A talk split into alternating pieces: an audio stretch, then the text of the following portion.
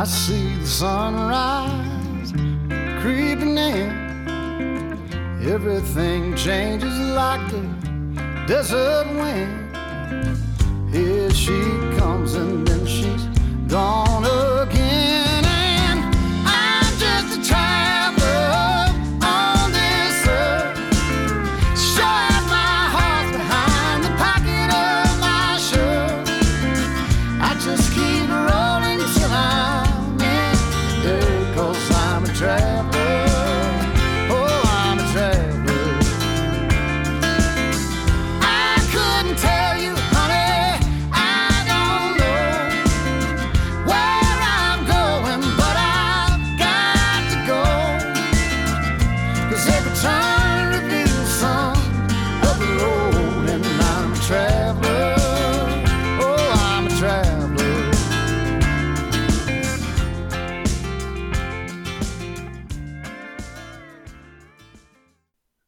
سلام. امیدوارم که حالتون خوب باشه. من پارسا هستم و شما دارید اپیزود تازه ای رو گوش می‌کنید از مجموعه پادکست های فیلموبل و همچنین اپیزود تازه ای از مجموعه اپیزودهای روایت هایی از عشق به سینما. در واقع اپیزود پنجم از این مجموعه. امیدوارم که این چهار اپیزودی که تا الان از این مجموعه منتشر شده رو گوش داده باشید و همچنین این مورد توجهتون بوده باشه. و ما رو هم همراهی کنید در اپیزودهای آینده چون هنوز چندین اپیزود مونده از این مجموعه. یه در واقع روایت هایی از عشق به سینما و هنوز نام های بزرگی در عرصه نقد فیلم هست که روایت هاشون رو نشنیدیم. پس ازتون می‌خوام که همچنان ما رو همراهی کنید.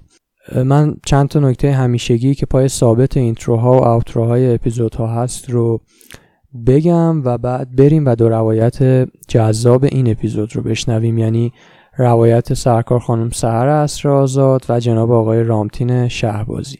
نکته مهم و همیشگی که اول از همه بهش تاکید می‌کنم بحث خیلی خیلی مهم حمایت شما از پادکست فیلموبله البته در صورتی که پادکست فیلموبل رو دوست دارید. ازتون می‌خوام که اگر چنین هست و این اپیزودها رو دوست دارید؟ حالا چه اپیزودهای مربوط به روایت های از عشق به سینما و چه سایر اپیزودها؟ پادکست ما رو به دوستانتون معرفی کنید یا ما رو روی صفحه های اجتماعیتون مثل اینستاگرام یا توییتر به اشتراک بگذارید. و یا page ما رو معرفی کنید به دوستانتون. چون که اونجا علاوه بر share کردن مطالب مربوط به پادکست ها و زمان انتشار اپیزودها گاهی ممکنه فریم هایی از فیلم ها رو بگذاریم فیلمی معرفی کنیم یا مواردی از این دست. همچنین هر جایی که پادکست فیلموبل رو گوش می‌کنید روی هر کدوم از app های پادگیر چه کست‌باکس گوگل پادکست یا هر جای دیگه لطف کنید و account فیلموبل رو اونجا subscribe کنید. تا به محض منتشر شدن اپیزود تازه از انتشار اون با خبر بشید و براتون notification بیاد. هر یک عددی که واقعا تعداد subscriber ها بالا میره یک دلگرمیه برای من برای اینکه این اپیزودها رو روز به روز بهتر کنم و اپیزودهای بیشتری تولید کنم و سعی کنم که هر روز این پادکست ها بهتر و بهتر بشه. فعلا دیگه نکته خاصی به ذهنم نمی‌رسه. راستش دوست دارم زودتر بریم و دو روایت مربوط به این اپیزود رو بشنویم. حالا اگر نکته ای بود توی اوترو و آخر پادکست خدمتتون میگم. روایت اول از سرکار خانم سهر اسرآزاد هست که طبق سبک و سیاق این اپیزودها یک چکیده ای من از فعالیت های ایشون رو خدمتتون میگم و بعد میریم و روایت ایشون رو میشنویم سرکار خانم سهر اسرآزاد متولد مرداد 1352 در شهر تهران و فارغ التحصیل کارشناسی میکروبیولوژی هستند. دانش آموخته دوره های مقدماتی و پیشرفته فیلمنامه نویسی مدرسه کارگاهی فیلمنامه نویسی حوزه هنری زیر نظر فریدون فرهودی آغاز فعالیت های مطبوعاتی ایشون از سال 1379 با ماهنامه گزارش فیلم هست. ایشون از سال 1380 عضو انجمن منتقدان و نویسندگان سینمایی ایران هستند. دو دوره عضویت در شورای مرکزی انجمن منتقدان و نویسندگان سینمایی ایران به عنوان سخنگو و روابط عمومی در سالهای 1390 تا 1394 از دیگر فعالیت های ایشون هست. همچنین همکاری با نشریه های سینمایی متعددی به عنوان نویسنده و منتقد از جمله فیلمنگار از اولین شماره، صنعت سینما از اولین شماره تا توقف چاپ در سال 1394 هنر و تجربه 24 دوره اول به سردبیری حسین معززینیا فصلنامه فارابی و همینطور بلتن جشنواره ها روزنامه های مانند ایران اعتماد شرق همشهری جامجم جم هفته نامه ها و سایت های معتبر مختلف از جمله خبرگزاری مهر و دبیر بخش سینمای ایران ماهنامه فرهنگی هنری دیار به مدت یک سال. دبیر دوره های سوم و چهارم جشنواره نوشتار سینمایی انجمن منتقدان و نویسندگان سینمایی حضور در آکادمی داوری جشن خانه سینما طی دوره های مختلف در دهه 1380 و 90 عضویت در آکادمی داوری سایت سینما سینما داوری جشنواره های سینما حقیقت فیلم کوتاه تهران جشن انیمیشن جشنواره فیلم کوتاه مونیخ و همچنین داوری بخش مسابقه اصلی فیلم های بلند سینمایی در 34 امین جشنواره بین المللی فیلم کودکان و جوان اصفهان. ایشون کارنامهشون خیلی بلند بالاتر از این هاست و موارد دیگه هم هست که منتها خارج از حوصله یک پادکست صوتیه ولی من کامل در واقع فعالیت های ایشون رو شرحش رو روی کانال تلگرام به آدرس فیلم و پادکست می‌گذارم. اما بریم و بشنویم روایت جذاب سرکار خانم اسرا آزاد رو از چگونگی علاقه شدنشون به سینما و همچنین بازگو کردن اولین مواجهه جدی ایشون با سینما. برای من مواجهه جدی با سینما مثل خیلی دیگه با توجه به خانوادم و شرایطی که در واقع حاکم بودش شکل گرفت برام از بچگی و خب خانواده ای داشتم و دارم که خیلی هم فیلم بین بودن و همین که به واسطه پدرم پدر خدا بیامرزم خیلی در معرض در واقع یادآوری و ذکر خاطره از فیلم های مختلف از گذشته تا اون زمان قرار می گرفتیم. و خب اینو هیچ وقت یادم نمیره که یکی از سرگرمی های ما با خواهرام در منزل این بودش که لیستی از فیلم هایی رو که دیده بودیم و یک دفترچه یادداشتی داشتیم که اسم فیلم و کارگردان رو در واقع توی اون دفترچه سبز رنگ نوشته بودیم. یکی از سرگرمی ها و بازی های ما این بودش که در واقع یک نفر از ما یکی از فیلم ها رو توی ذهنش انتخاب می‌کرد و حالا با اشاره به یک کدی از قصه فیلم یا بازیگرش باید دیگران رو راهنمایی می‌کرد و کسی که می‌تونست اسم فیلم رو حدس بزنه حالا تو اون بازی ساختگی ما امتیاز می آوردش این نمونه رو مثال زدم که بگم چطور توی در واقع دهه به خصوص دهه شست که شاید سرگرمی ها و تفریحات از نوع به خصوص فرهنگی کم و نایاب بودش برای خود من شخصا سینما فیلم و در واقع این هنر انقدر جدی شد و در واقع تبدیل به پای ثابت خانواده ما شد که در واقع من کوچکترین عضوش بودم. خاطره ای که از گذشته هم قبل از انقلاب از فیلم دیدن داشتم خب طبعا برام یک مقدار دور و مبهم هستش. اما یک تصویر توی ذهنم از اون زمان مونده بود که یک ظهر روزی از تابستون بودش و با خانوادم رفتیم به سینما شهر فرنگ فقید و اونجا فیلمی رو دیدیم که طبعا بخش اعظمش تو ذهنم نموند ولی یک سکانس ویژه داشت اون فیلم که تا بزرگسالی یعنی تا وقتی که بتونم در جستجوی عنوان اون فیلم برم همراه من موند. و اونم تصویر یک دختر جوانی بود که لباس عروس به تن گرفته و جلوی آینه ایستاده. لباس رو داره به تنش امتحان می‌کنه و در همون حال یک سری چند تا معمور و آدم لباس شخصی میان تو حیات و برادرشون می‌گیرن میرن. این تصویر مبهم همیشه تو ذهن من مونده بود و به تدریج تبدیل شدش به دغدغه ذهنیم تا اینکه بتونم در واقع متوجه بشم که اون زمان چه مقطعی بوده که من با خانوادم در چند سالگی رفتم به سینما و چه فیلمی رو دیدم. خب طبعا اینو هممون می‌دونیم که تو دهه های گذشته انقدر دسترسی به اطلاعات و مشخصات و حالا در واقع میشه گفت بازسازی خاطراتمون به این راحتی که الان از طریق موتورهای جستجو امکان پذیره نبودش و خب منم طول کشیدش تا متوجه شدم که اون فیلمی که این تصویرش برای من انقدر برجسته و پررنگ شد و حتی قصه های اولیه‌ای که می نوشتم بر اساس این سکانس که توی ذهنم باقی مونده بود شکل می گرفت اون صحنه اون سکانس مربوط بود به فیلم بومبست و خب وقتی رفتم سال ساخت فیلم و مرور کردم دیدم واقعا خب با توجه به اینکه متولد سال 52 هستم خیلی سن کمی داشتم و ولی خب این خاطره همراه من موند و باعث شد که بارها به این فیلم رجوع کنم با توجه به علاقم و دغدغه مندیم هم تو هیته نقد هم تو هیته فیلم نامه نویسی و البته اقتباس این اثر رو مورد کالبد شکافی و بازبینی قرار بدم و هنوز که هنوز بنبست برای من هم به دلیل این خاطره ای که تو ذهنم باقی گذاشته هم به دلیل ویژگی های منحصر به فردش. یکی از فیلم های بالینیم هستش که بهش رجوع می‌کنم و به فراخور مطالبی که می نویسم بهش اشاره می‌کنم. هر جا که به نظر من جا داره که یادآوری بشه این فیلم منحصر به فرد تو تاریخ سینمای ایران.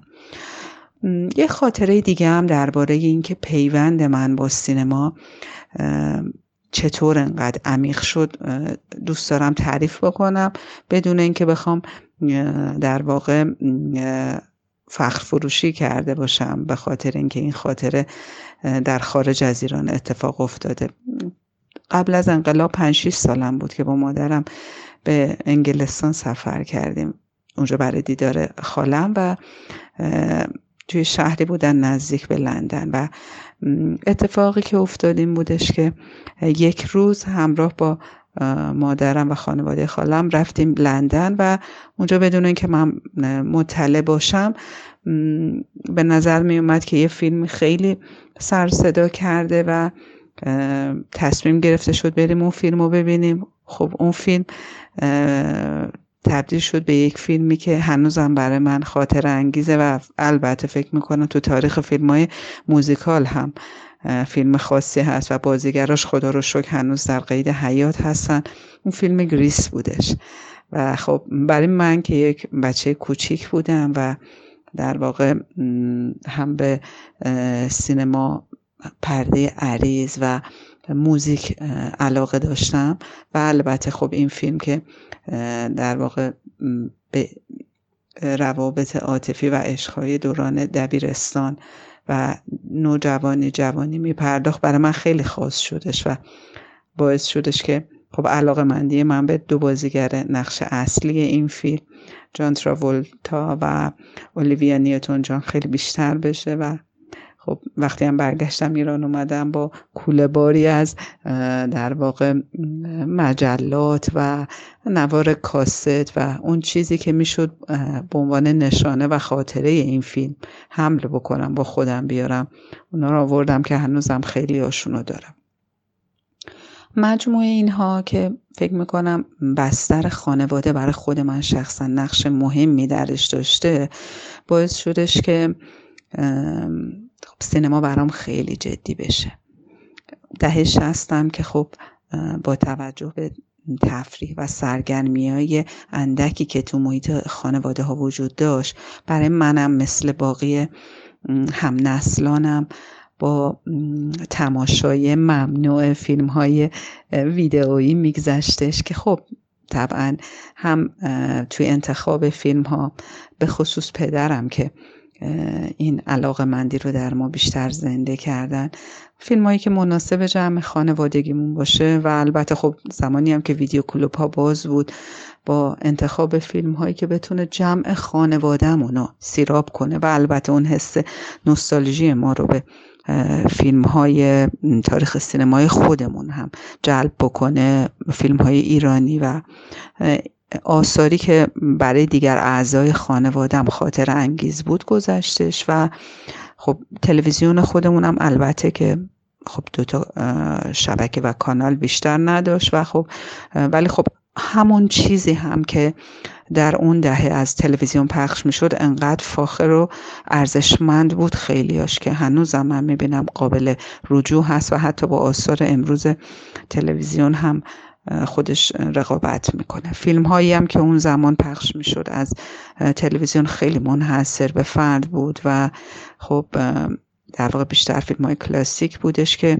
به تدریج جلسات یا در واقع میشه گفت گفتگوهایی که به محتوای فیلم ها یا در واقع میشه گفت بررسی فیلم ها می در کنار این فیلم ها قرار گرفتش و خب منم از جمله تماشاگرانی بودم که علاقه من شدم که بیشتر بدونم بشنوم و به نوع فیلم دیدنم و با همون سن کم بتونم تربیت بکنم.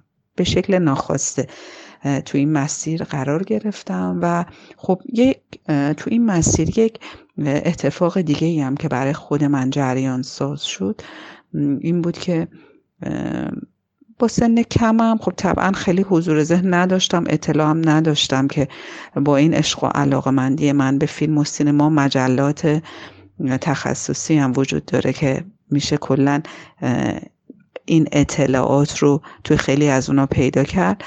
یادمه یک روزی پدرم منزل اومدن و اینجوری یادم میادش که در آستانه نوروز بودیم و یک, شمار... یک مجله رو آوردن که جل رنگی قشنگی داشت و اونجور که یادم میاد روی جلش آقای مهدی هاشمی تو فیلم زرد قناری بودن و من عنوان مجله فیلم رو دیدم و خب مجله رو وقتی به دستم رسید فکر می‌کنم تا پاورقیاشم تا ترجمه کلمات رو هم خوندم و برام قنیمتی بودش و از اون موقع سعی کردم نه تنها اون مجله بلکه روزنامه ها یا مجلاتی رو که در ارتباط با در واقع اون چی که من می‌خواستم به دست بیارم از سینما چه سینمای جهان چه سینمای ایران بتونم اون, اون مجله ها اون آثار رو جمع آوری بکنم و خب در جریان تولیدات قرار بگیرم و البته بیشتر بخونم. و تو همین مسیر باز جلوتر اومدم و در واقع علاقه مندیم گره خورد با مطلع شدنم از جشنواره فیلم فجر و که سعی می کردم توی دهه فجر حالا به یک نوعی با توجه به سختگیری های اون زمان که هر کس توی صف میستاد فقط بلیت برای همون یک نفر داده می‌شد. بتونم در واقع فیلم ها رو ببینم. سنم کم بود. پدر خدا بیامرزم. وقتی فیلمی رو انتخاب می‌کردم ایشون می‌رفتن. با توجه به اینکه نزدیک سینما شهر فرنگ فقید بودیم تو صف وای میستادن و نزدیک سانس نمایش فیلم که می‌شد. من و خواهرم یا من و مادرم می‌رفتیم و ایشون جاشون رو به ما می‌دادن و حالا موفق می‌شدیم بریم اون فیلم رو ببینیم و اینجوری هم ارتباط هم تنگ و تنگ تر شدش مجلات و روزنامه های در واقع سینمایی رو که میخوندم به تدریج با یک شکلی از نقد و تحلیل مواجه شدم که برام جذاب و جالب بودش.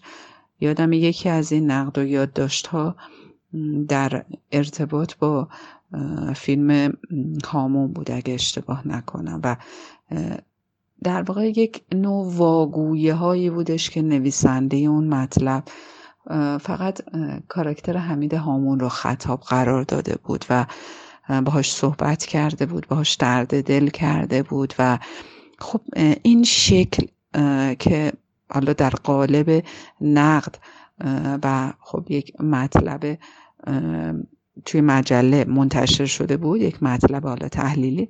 خیلی برام جالب شد و این زاویه دید رو به من داد که میشه به شکل ها و شیوه های مختلف با نقد و در واقع با یک فیلم مواجه شد و اون رو ثبتش کرد.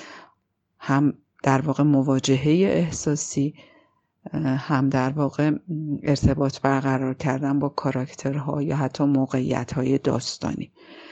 و اینجور شدش که احساس کردم که می‌تونم و علاقمند هستم که به این شیوه دست به قلم ببرم و بخوام ارتباطی رو که با یک فیلم یا با یک شخصیت برقرار کنم کردم روی کاغذ بیارم. و این گونه شدش که فکر می‌کنم یکی از اولین مطالبی که نوشتم و اون موقع خیلی تقریبا تبدیل به یکی از مخاطبان و خوانندگان پرپا قرص مجله باز گزارش فیلم فقید شده بودم. و دلم خواست که به عنوان یک خواننده با اون مجله ارتباط برقرار بکنم. البته با اسم مستعار. یادمه که برای فیلم نرگس همچین کاری کردم و قبلتر هم برای یکی دو تا فیلم قبلتر از اون. یعنی در واقع اواخر دهه شست بودش که دست به قلم بردم و همینجور در دوران دبیرستان هم این کار رو انجام می‌دادم و وقتی احساس می‌کردم که مطلب از فیلتر خودم. یک نمره قابل قبولی گرفته این اقدام رو هم می‌کردم که میفرستادم به مجله و البته انتظار پاسخی هم نداشتم. ولی خب با اسم مستعار این کار رو می‌کردم تا اینکه در کمال ناباوری برای من پاسخی دریافت کردم و برای همکاری به مجله دعوت شده بودم. البته با اون اسم مستعاری که داشتم. خیلی برام فوقالعاده بود این حسی که تجربه کردم. چون اصلا به پیامدش فکر نکرده بودم و فقط خواستم ارتباط خودم رو با اثری که دوستش داشتم این گونه ثبت کنم و در واقع به یک نوعی خودم رو برای خودم محک بزنم. و وقتی که نتیجه اینجوری شد برام خیلی تجربه فوقالعاده بود. به خصوص که دریافتم که کاری که من به نظر خودم واقعا هم مبتدی بودم و خیلی دانشی در موردش نداشتم حداقل به جهت قلم و نوشتاری اون ارتباط اولیه رو با یک مجله حرفه‌ای و در واقع اساتید و بزرگانی که اونجا بودن برقرار کرده که از من برای همکاری دعوت به عمل اومده. خب این ارتباط برقرار شد و میتونستش در همون مقطع همکاری من یعنی در همون سالهای 69 هفتاد به عنوان نویسنده و منتقد شکل بگیره. ولی خب از اونجا که خب چه بسا هر اتفاقی در زمان خودش باید بیفته در یک و اونم یک زمان خاصی داره اون زمان نشد که این روند رو بتونم ادامه بدم. و همواره به عنوان یک حسرتی که موند تو اون بخش از زندگیم بهش نگاه می‌کردم با وجود علاقه مندیم چون در سال تعیین کننده کنکور دادن و ورود به دانشگاه بودم حتی تصمیمم عوض شد و خواستم به جای رشته تجربی که در دبیرستان خونده بودم و دانش آموز خوبی هم بودم. با توجه به نمراتم تصمیم گرفتم و دلم میخواستش که کنکور رو بتونم تغییر رشته بدم و در رشته هنر شرکت کنم که متاسفانه این خواستم عملی نشد و خب در واقع نتونستم همراهی خانوادم رو جلب بکنم. برای همین رفتم و رشته خودم رو توی رشته میکروبیولوژی کنکور دادم پذیرفته شدم رفتم. اما همچنان این نقطه نقطه حسرت برانگیز توی زندگی مرام وجود داشت. بهش مراجعه می‌کردم و در واقع هی فکر می‌کردم که چطور می‌تونم این حسرت رو تبدیل بکنم به اینکه یک فرصت جدید و در واقع بتونم از خودم حداقل احساس رضایت داشته باشم و بعدا فقط حسرت عدست دادن این فرصت رو نخورم. به همین خاطر شروع کردم در طول دوران دانشگاه هم این کار رو در واقع سعی می کردم که مطالبم رو بنویسم به مجله محبوبم بفرستم و در عین حال با مجلاتی مثل هفته نامه سینمام این ارتباط رو ادامه دادم. توی مسابقه نقد نویسی خوانندگان بود یا در واقع موقعیت های این چنینی شرکت می کردم و خوشبختانه پاسخ مثبتی هم که گرفتم باعث شدش که به این نتیجه برسم که اون اتفاق اولیه فقط در واقع یک تصادف نبوده و در واقع احساس کردم این شم به شکل اولیش در من وجود داره و خب با خودم گفتم این گویا این میدان و اگر این عشق و علاقه در من واقعا وجود داره باید خودم پیش رو بگیرم و بتونم این صفحه رو که به نظرم یک صفحه مهمی توی زندگیم بود نظرم یک صفحه خالی بمونه و پرورشش بدم برسه به اون جایی که حالا مطمئن بشم که من چقدر می‌تونم موفق باشم یا پیشرو باشم تو این هیته. به همه خاطر دانشگاه رو که تمام کردم همچنان در واقع این علاقمندیمو به عنوان مخاطب جدی سینما فیلم های جدی تر حضور در محافلی که نمایش فیلم های چه بسا غیر عامتر رو داشت فیلم هایی که به نمایش عمومی در نمی اومد رو ادامه دادم. با همون مجله محبوبم گزارش فیلم در بخش نقد خوانندگان همکاری داشتم و جلو اومدم و به تدریج این ارتباط تنگ و تنگ و کشف این که واقعا من دلم می‌خواد آیا یک میکروبیولوژیست بشم در آزمایشگاه یا اینکه نه این قلمی رو که به نظر من شروع به حرکت کرده بود و به نظرم داشت جون می‌گرفت و داشت قوام پیدا می‌کرد رو می‌خوام بهش امکان و فرصت در واقع پرورش بیشتر بدم.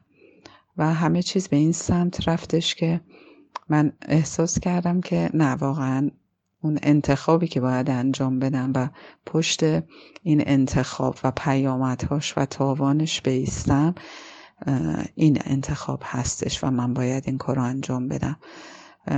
در طول مدتی هم که این مطالبم رو به عنوان نقد یا داشت یا تجربه شخصی ارتباط اولیهم با فیلم ها می نوشتم یک چرخشی توی توجه من به تخصص های مختلف سینمایی به وجود اومد.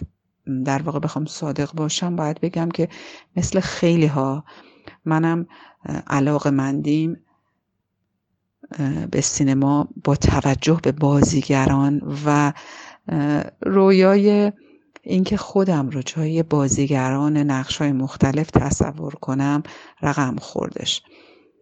ولی خب به تدریج که همین مسیر رو اومدم جلو دیدم یک وجه دیگه ای داره برای من اهمیت پیدا می‌کنه مهم میشه و اونم فیلم نامه نویسی و فیلم نامه هست.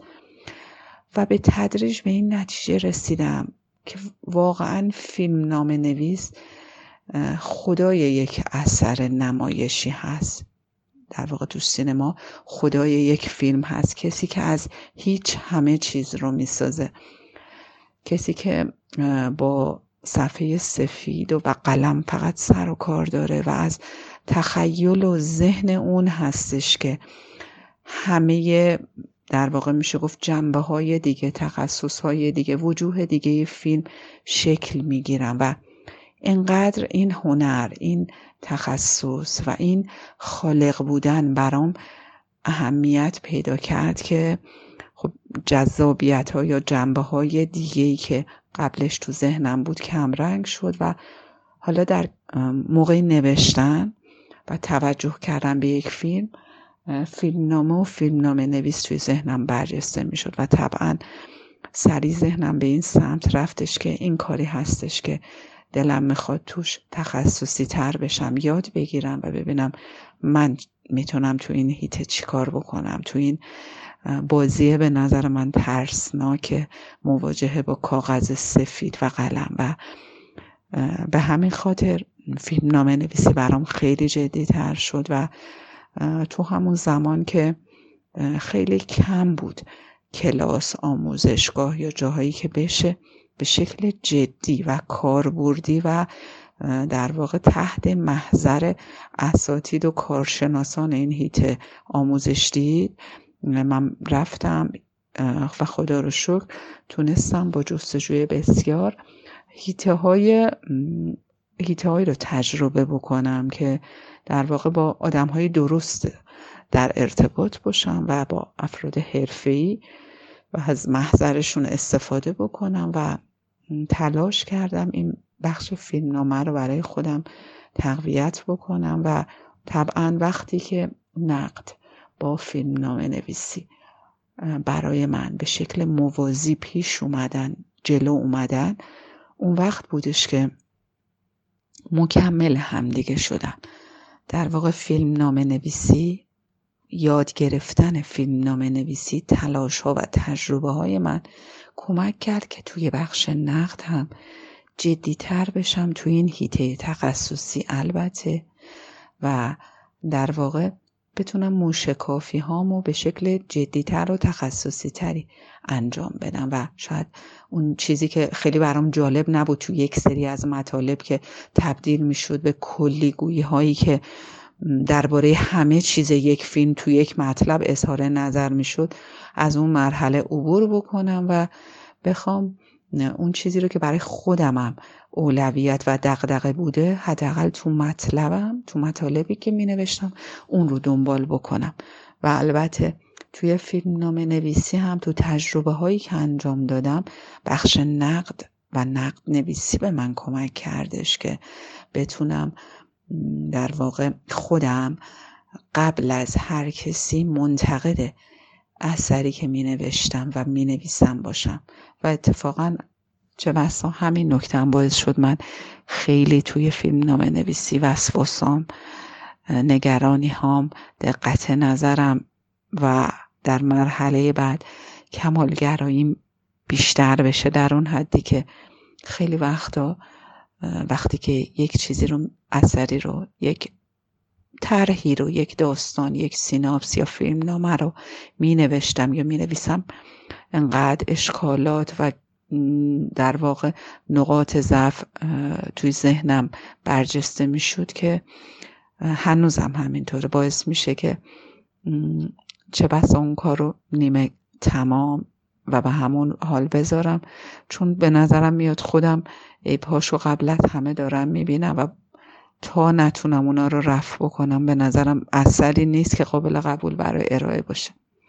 این نکته رو گفتم که اشاره بکنم که چطور این دو جنبه در من شخصا مکمل همدیگه شدن تا در طول این 20 سال که نقد نویسی رو به شکل مستمر و مداوم انجام دادم و فیلم نامه نویسی رو به شکل مقطعی پیش بردم به همدیگه کمک کردن و من رو تبدیل کردن به آدمی که امروز هستم با همین موقعیت کوچیک ولی مخصوص به خودم که تونستم به دست بیارم و به نظر من گام به گام حرکت کردن توی این هیته ها بوده که منو به اینجا رسونده. بسیار خوب. شنیدیم روایت زیبا و جذاب خانم اسرازاد از چگونگی علاقه من شدنشون به سینما. روایت جذابی بود و من دوباره از ایشون تشکر می‌کنم به خاطر همراهی کردن این پروژه. اما روایت بعدی که میشنویم روایت جناب آقای رامتین شهبازی هست از عشقشون به سینما و در واقع چگونگی به وجود اومدن این عشق در زندگیشون. من یک چکیده میشه گفت خیلی چکیده از فعالیت های ایشون رو بگم. ایشون خیلی سابقه بلند بالایی دارند اما من خیلی چکیده و مختصر سوابق ایشون رو هم بگم و بعد بریم و بشنویم روایت ایشون رو. جناب آقای رامتین شهبازی متولد 1357 در تهران کارشناس زبان و ادبیات انگلیسی کارشناسی ارشد ادبیات نمایشی دانشجوی دکترای تخصصی فلسفه هنر و پژوهشگر حوزه های مطالعات میان هنر با تاکید بر سینما و تئاتر هستند. ایشون همچنین سابقه حضور در همایش های ملی و بین المللی به عنوان پژوهشگر برگزیده رو در کارنامه خودشون دارند و همچنین نگارش دهها عنوان مقاله علمی پژوهشی در زمینه مطالعات میان رشته‌ای در حوزه سینما و تئاتر نیز توی کارنامه ایشون ثبت شده. از دیگر فعالیت هایی که ایشون داشتند نگارش و ترجمه چندین عنوان کتاب بوده. تعلیف های ایشون شامل جستاری در جامعه شناسی فیلم، نشان شناسی فرهنگی تاریخ ادبیات و تئاتر ایران از سال 1300 تا 1330 رو شامل میشه و ترجمه های ایشون هم نمایشنامه ارنانی اثر ویکتور هوگو و همچنین ترجمه سینمای دیجیتال و ده پرسش اساسی یا ده نکته کلیدی آن نوشته آندره گودرو و فیلیپ مارلو ایشون همچنین در حال حاضر مدیر گروه سینما در دانشگاه سوره هستند و همچنین مدرس دروس تخصصی سینما و تئاتر در دانشگاه های تهران، سوره و آزاد. بریم و بشنویم روایت جناب آقای شهبازی رو. سلام عرض ادب. امیدوارم همه خوب و خوش و سلامت باشید. همه دوستانی که صدای بنده رو میشنوند من رامتین شهبازی هستم. آرزم به خدمت شما که خب ماجرا برای من سینما برای من خیلی با یک وجه پاپیولار و یک وجه عام خیلی شروع شد. خب در کودکی دیدن فیلم در ویدیو نه فیلم های خیلی جدی چون که یادمه که ما ویدیو رو خب اون دوران شریک بودیم با یکی از همسایه ها و وظیفه اجاره فیلم با اون در حقیقت همسایه بود و خب آرزم به خدمت شما فیلم هایی که می‌گرفت یا فیلم فارسی بود یا فیلم های هندی بود. خب به حال اونا رو می‌دیدیم ولی زمینه های اولیه بود. این قصه که مثلا برای شما میگم شاید مثلا منتج بشه مثلا به ده سالگی نه سالگی ده سالگی من تا مثلا سیزده چهارده سالگی. خب در همون دوران من یادمه که یک مغازه هم بود یک مغازه الکتریکی بود نزدیک خونه ما. ما موقع در محله نازیاباد زندگی می‌کردیم. یک محله مغازه الکترونیکی بود که آپارات 8 میلیمتری اجاره می‌داد. خب قصه من با آپارات 8 میلیمتری هم باز برمیگشت به یه خورده عقبتر. مادر بزرگ من به همراه پدر بزرگم در واقع سفر خارج از کشوری رفته بودن و دو تا آپارات 8 میلیمتری برای دو تا از عموهای من آورده بودن. حالا اتفاقی اینا رو داده بودن به دو تا از عموهای من به پدر من نداده بودن. یکی از عموهای من که این آپارات رو گرفته بود اینا همیشه یادمه در اتاق خودش که این عموی من هم به رحمت خدا رفت خدا رفتگان همه رو بیامرزه میذاشت یه طبقه بالا. خب من بچه بودم دستم هم نمی‌رسید.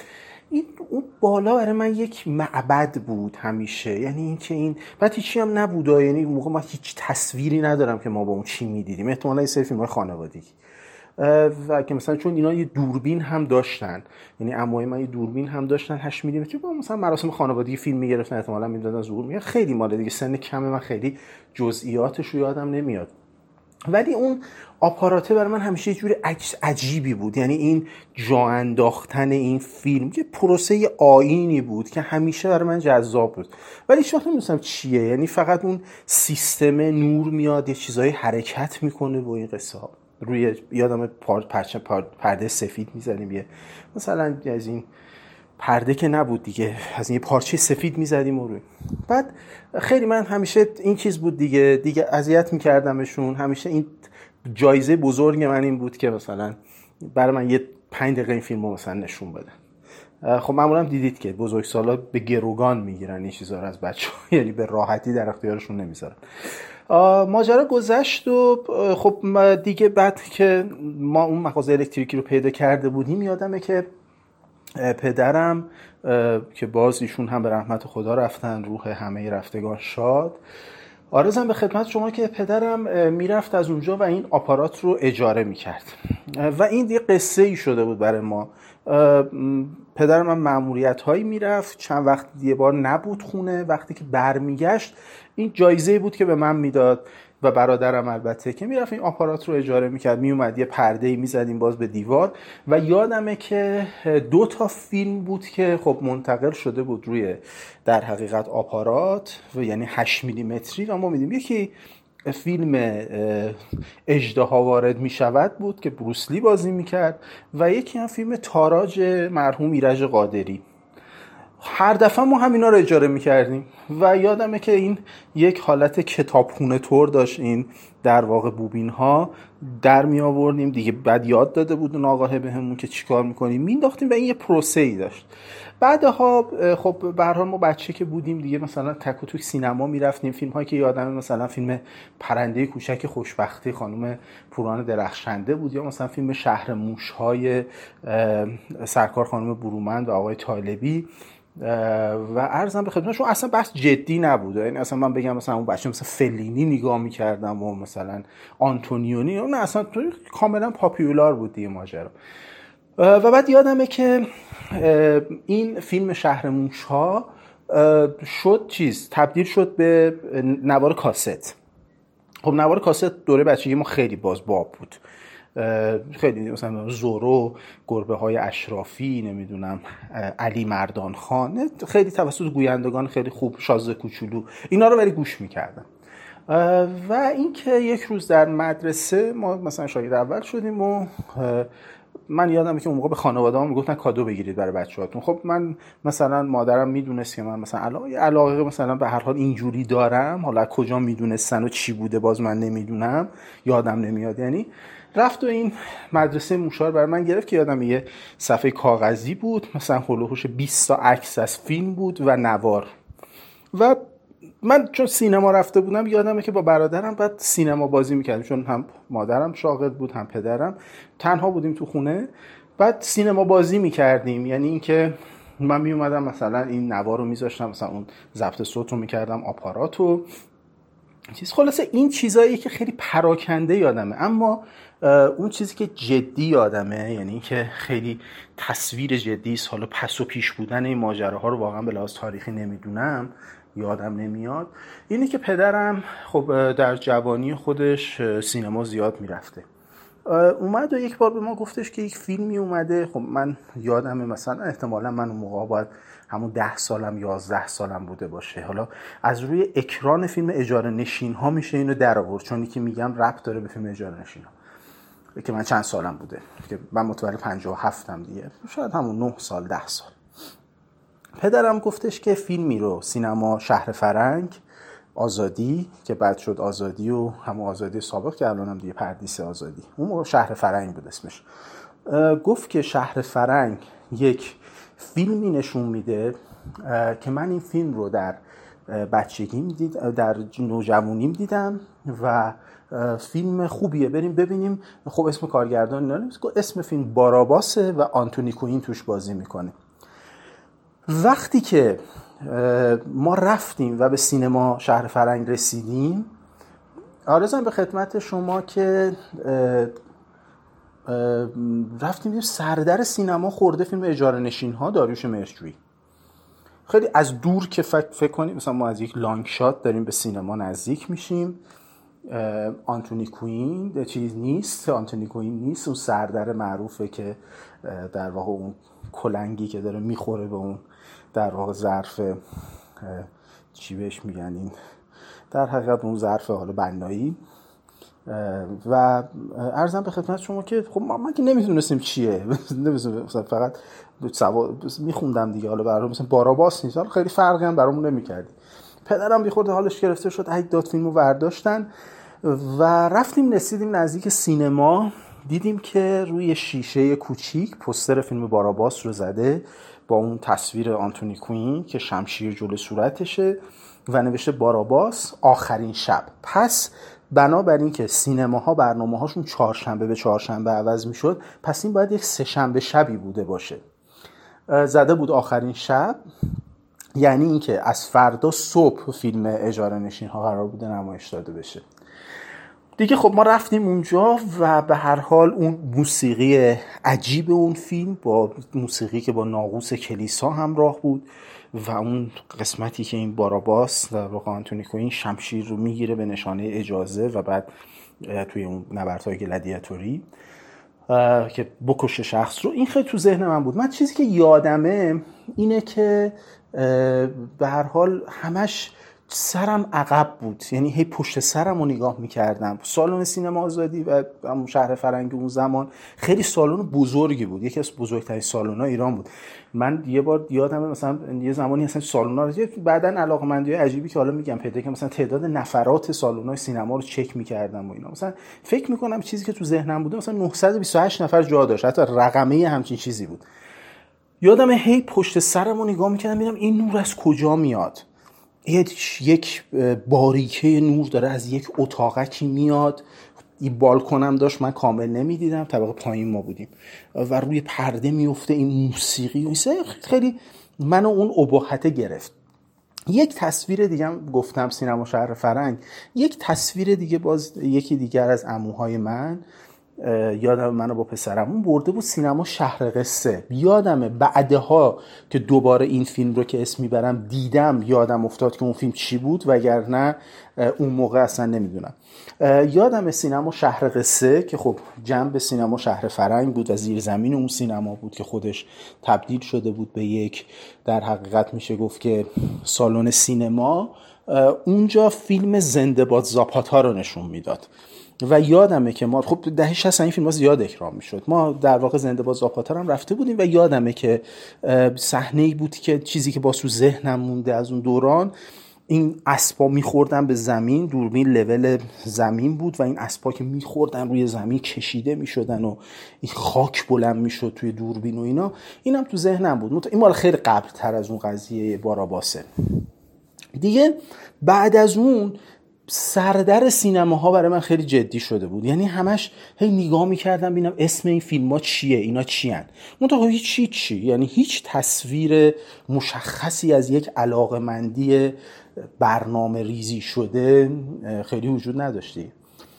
آرزم به خدمت شما تا زمان گذشت و من همینجوری دیگه سریال های تلویزیونی و فیلم توی ویدیو و فلان و اینا دیگه وقتی یه سری از کارگردان ها رو آروم آروم شناخته بودم. پدرم مثلا میگه بازیگر اسمش ایکسه این کارگردان اسمش ایگرگه و فیلم های دیده بودیم و اینا. تا اینکه ارزم به خدمت شما اون همه این خاطرات پراکنده رسید به یک روزی در سال 1370 نوروز 1370 خب من توی فامیل خیلی به حال دوست داشتم تعریف می‌کردم تئاتر بازی می‌کردم در مدرسه و اینا. و اینو می‌دونستن همه. بعد من یک شوهرخاله داشتم که ایشون هم باز متاسفانه تازگی یک ماه پیش به رحمت خدا رفت و روح شاد باز روح رحم همه رفتگان شاد. این می‌دونست من علاقه دارم. یه روز رفته بود در یک کیوسک روزنامه فروشی برای من سه تا مجله خرید. سال 1370 نوروز 70 چون ویژه نامه نوروز بودن. نوروز 1370 برای من سه تا مجله خرید. مجله فیلم مجله فرهنگ و سینما و مجله گزارش فیلم. خب من اینا رو تا سالها یعنی مثلا تا فرهنگ و سینما رو هم حتی مثلا تا سالها میخوندم. ولی فیلم و گزارش فیلم برام خیلی مجلات جدی بودن. دیگه اونجا بود که اونا رو که میخوندم نقد فیلم ها رو که میخوندم فهمیدم که یه چیزای دیگه وجود داره. اما فکر کنید من اون موقع جوون نوجوان 13 سالم یعنی نوجوان 13 ساله در اول سال 70 با نوجوان 13 ساله الان زمین تا آسمون تفاوت قیمت داره به قول معروف. چون چیز نیست دیگه. ما آگاهی نداشتیم که زیاد. و آشنا شدم که خب این مجله و بعد دیگه خودم خریدم. یعنی دیگه اردی بهش ماه دقیقا مجله رو خودم رفتم و این سه تا مجله رو دائم میخریدم. یادم جام نداشتیم تو خونه. خیلی من اینا رو چیز و خب خانواده خورده دیگه کم کم شروع کردن مخالفت کردن. بعد باید درس بخونی وارد دبیرستان شده بودم کنکور پیش رو بود و این حرف و من ولی میخوندم. میخوندم اینا رو و خیلی زود فهمیدم که یک چیزی وجود داره به نام مطالعات سینمایی کتاب وجود داره راجع به سینما و سینما امر جدیه. و رفتم می‌رفتم میدون انقلاب کتاب میخریدم و تقریبا میشه گفت که دیگه از همون سالها من اجازه پیدا کردم که تنهایی سینما برم. خب سینمایی که می‌رفتم ما اومده بود منزلمون سمت نارمک از نازی آباد. نارمک خب دسترسی من خیلی بیشتر بود.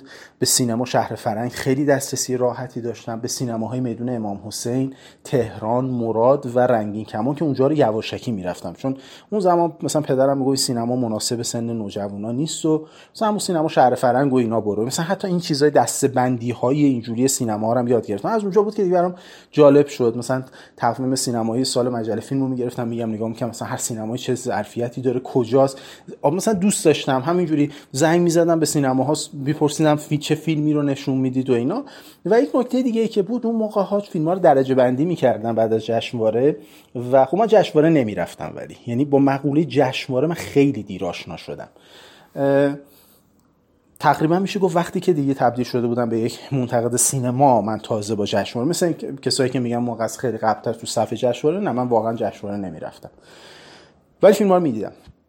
این باکس فیلم ها که در می اومد که مثلا فیلم X مثلا درجه‌ش B مثلا بعد اینا تاریخ داشت. یعنی برای یک سال برنامه ریزی می‌شد. مثلا از این تاریخ تا این تاریخ اکران میشه.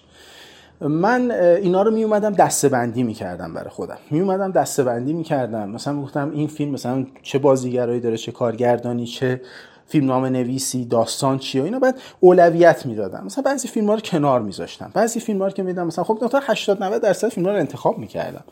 مثلا فیلم فیلم مثلا بازیگر خوبی داره مثلا کارگردان خوبی داره. می‌گفتم بعد می نوشتم جلوش. مثلا این فیلم رو ببینم به خاطر بازیگرش فلان.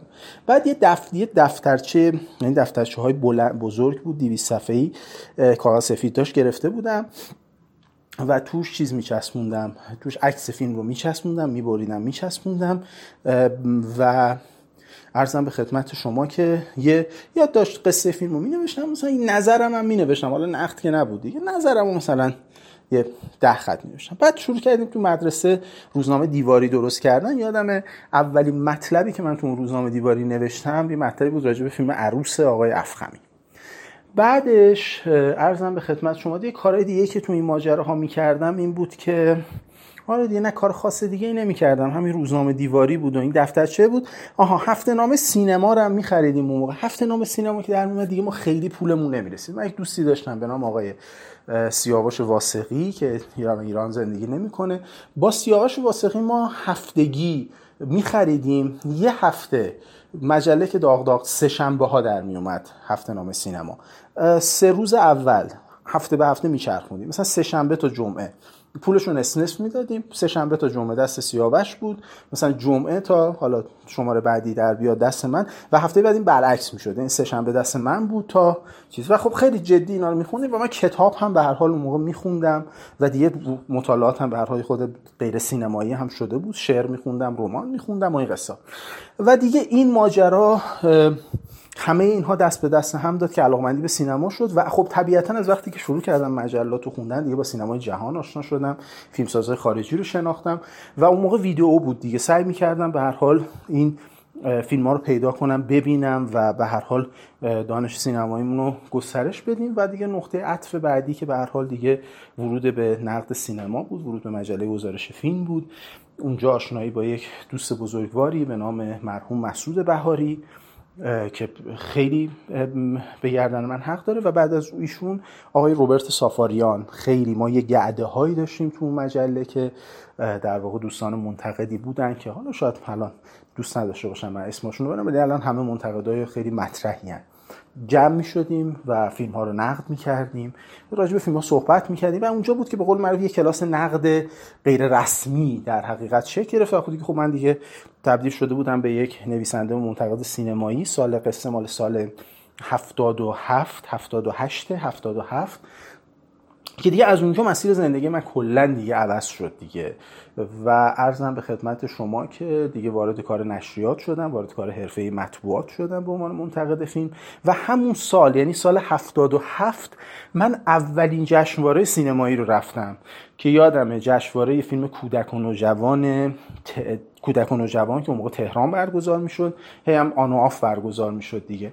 همزمان شده بود با جشنواره فیلم فجر و مجله مسئولیت گزارش نوشتن گزارش راجع به اون در واقع جشنواره رو به عهده من گذاشته بود و سعید قطبی زاده دوست عزیزم آقای سعید قطبی زاده که با سعید یادم ما می‌رفتیم و ما یه گزارش مشترک نوشتیم اون موقع از این جشنواره و دیگه به هر حال اون, اون گزارش چاپ شد و دیگه من من وارد بدنه مجله شدم. یعنی چون کار خبرنگاری هم می‌کردم وارد بدنه مجله شدم و این قصه در حقیقت ورود و علاقمندی من به سینما هست.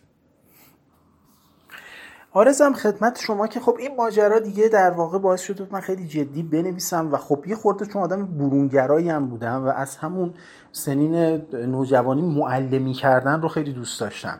به خاطر همین خیلی دوست می داشتم که با بازیگری رو موقع دوست داشتم که خیلی زود از صرافتش افتادم چون فهمیدم نه خیلی استعدادش رو دارم نه خیلی که اصلا استعدادش رو ندارم و بعد اینکه اصلا اسباب و وسایلش هم در حقیقت ندارم.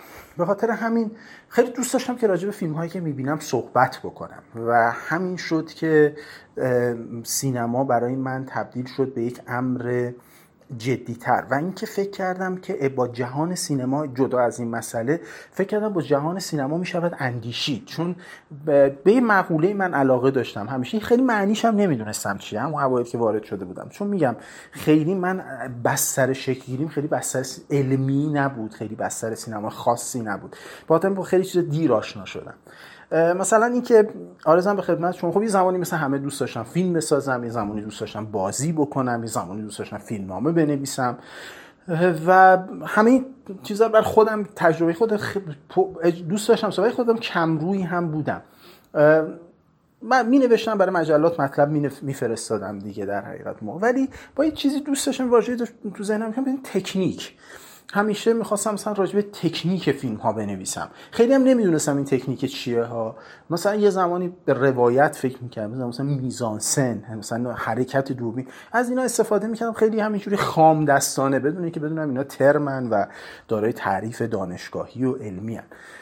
ولی خب همینو باعث شد که با این واژه ها آشنا بشم و یادمه مثلا کتاب میزان سن رو مثلا یادم اون موقع خوندم و چند تا کتاب و بعد همینجوری که دیگه اومدم جلو و مطالعات میان رشته در سینما آشنا شدم و اصلا سینما برام رنگ و بوی دیگه ای پیدا کرد. خب اگرچه که به این شانس رو داشتم که توی مجله من مطلب می نوشتم که مجله مجله پرخواننده ای بود و ما خیلی زود ما رو به عنوان منتقد شناسوند و بعد من خیلی زود تبدیل شدم به منتقد شفاهی. یعنی من جزو اولین کسانی بودم توی ایران که در حقیقت میگم ایران در همون اواخر دهه هفتاد که به منتقدین به جرگه منتقدین شفاهی پیوستیم دیگه از جوانایی که بودن. برنامه تلویزیونی رادیویی داشتم تلویزیونی داشتم و این خب باعث شد که من خیلی زودتر هم باز بیشتر و زودتر شناخته بشم. تا قبل از اینکه منتها جالبه که یکی از فیلمسازا میگو میگو من قبل از اینکه تو, تو تلویزیون ببینم خب من اون موقع مثلا فکر کنید 22 3 سالم بود. میگو فکر می‌کردم که رامتین شهبازی مثلا یه آدم 45 سال 50 ساله است و گفتم مثلا خب این کجا بوده که چرا مثلا تو این سن اومده شروع کرده نوشتن. سال 80 من پرکارترین نویسنده سینمایی بودم و اینا. به هر حال دیگه خیلی جدی وقتی کار شروع می‌کنم من یه کاری خیلی جدی دنبالش میرم. و دیگه تمام زندگیمو گذاشتم روی این ماجرا و خیلی زود از این بابت شناخته شدم. به خاطر همین خب اینا فرصت آزمون و خطا برای من زیاد کرد. یعنی اینکه به هر حال من بتونم بیشتر نوشته در معرض داوری قرار بدم و به هر حال همه اینا کمک و این دیگه ماجرایی شد که دیگه وقتی خورده این اتش من برای این زیاد نوشتن اتش من برای صحبت کردن راجع به فیلم ها و اینا خوابید. دیگه حالا با مقولات میان رشته آشنا شدم.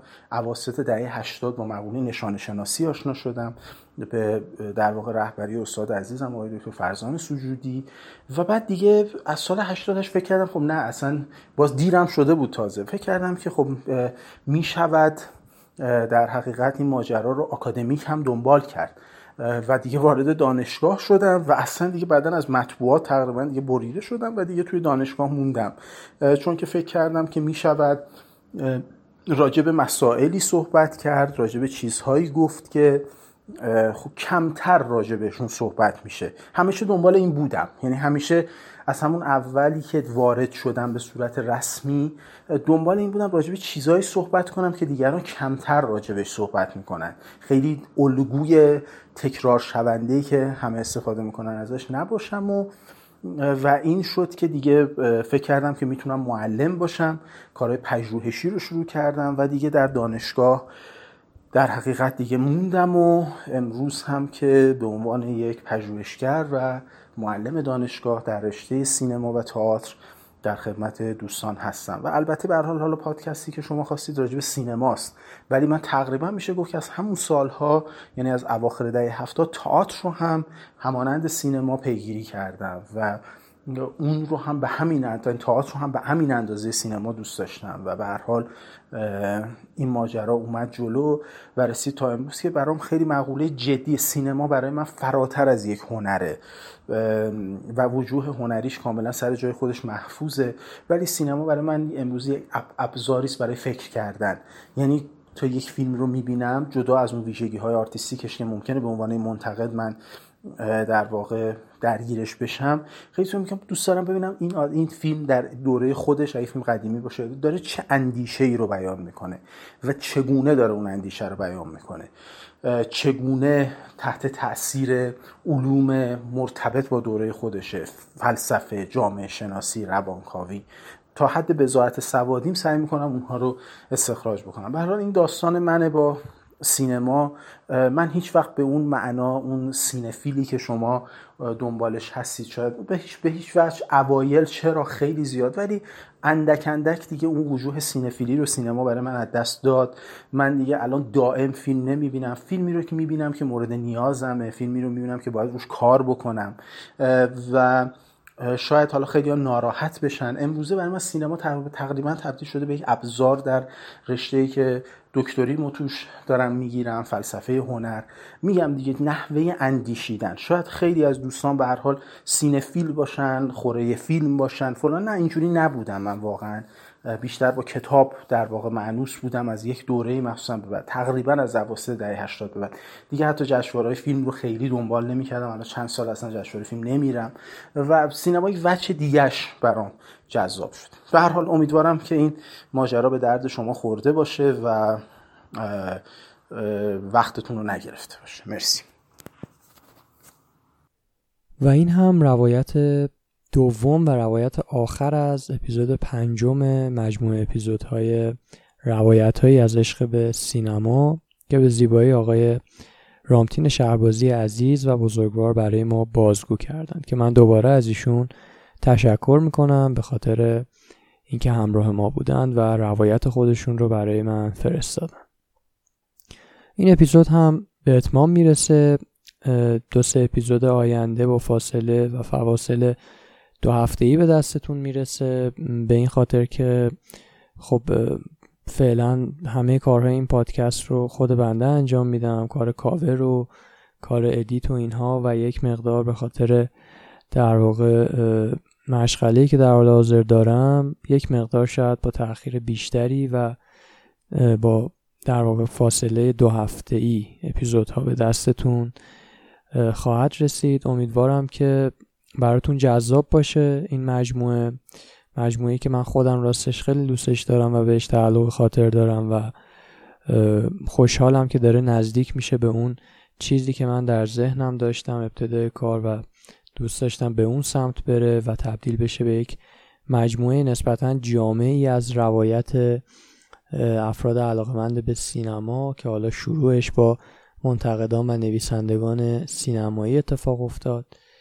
امیدوارم که هم نظر باشیم و همطور که من خودم دل در روی این اپیزودها و این روایات دارم شما هم در واقع دل به این روایات بسته باشید.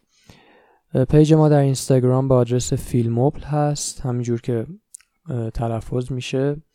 گفتم اونجا علاوه بر اخبار اپیزودها و زمان انتشار اپیزودها گاهی فریم هایی از فیلم ها می‌ذاریم گاهی پیشنهادهای فیلمی یا پیشنهادهای سینمایی اونجا می‌گذاریم و چیزهای از این قبیل. یکی دو تا سورپرایز کوچیکم توی page در ماه آینده هست که حالا فعلا نمیگم چیه و کانال تلگرام هم به آدرس فیلموبل پادکست هست. پادکست فیلموبل رو روی تمام app های پادگیر و همه پلتفرم های مربوط به پادکست می‌تونید گوش کنید. Castbox Google Podcast Apple Podcast Spotify Anchor و غیره. همین زیاده عرضی نیست. امیدوارم که حال هممون خوب باشه و بهتر هم بشه. تا اپیزود بعدی و دو روایت بعدی خدا نگهدارتون.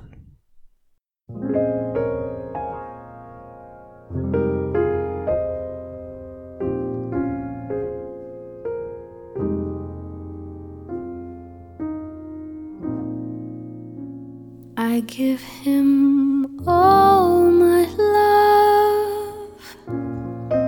That's all I do. And if you saw my love,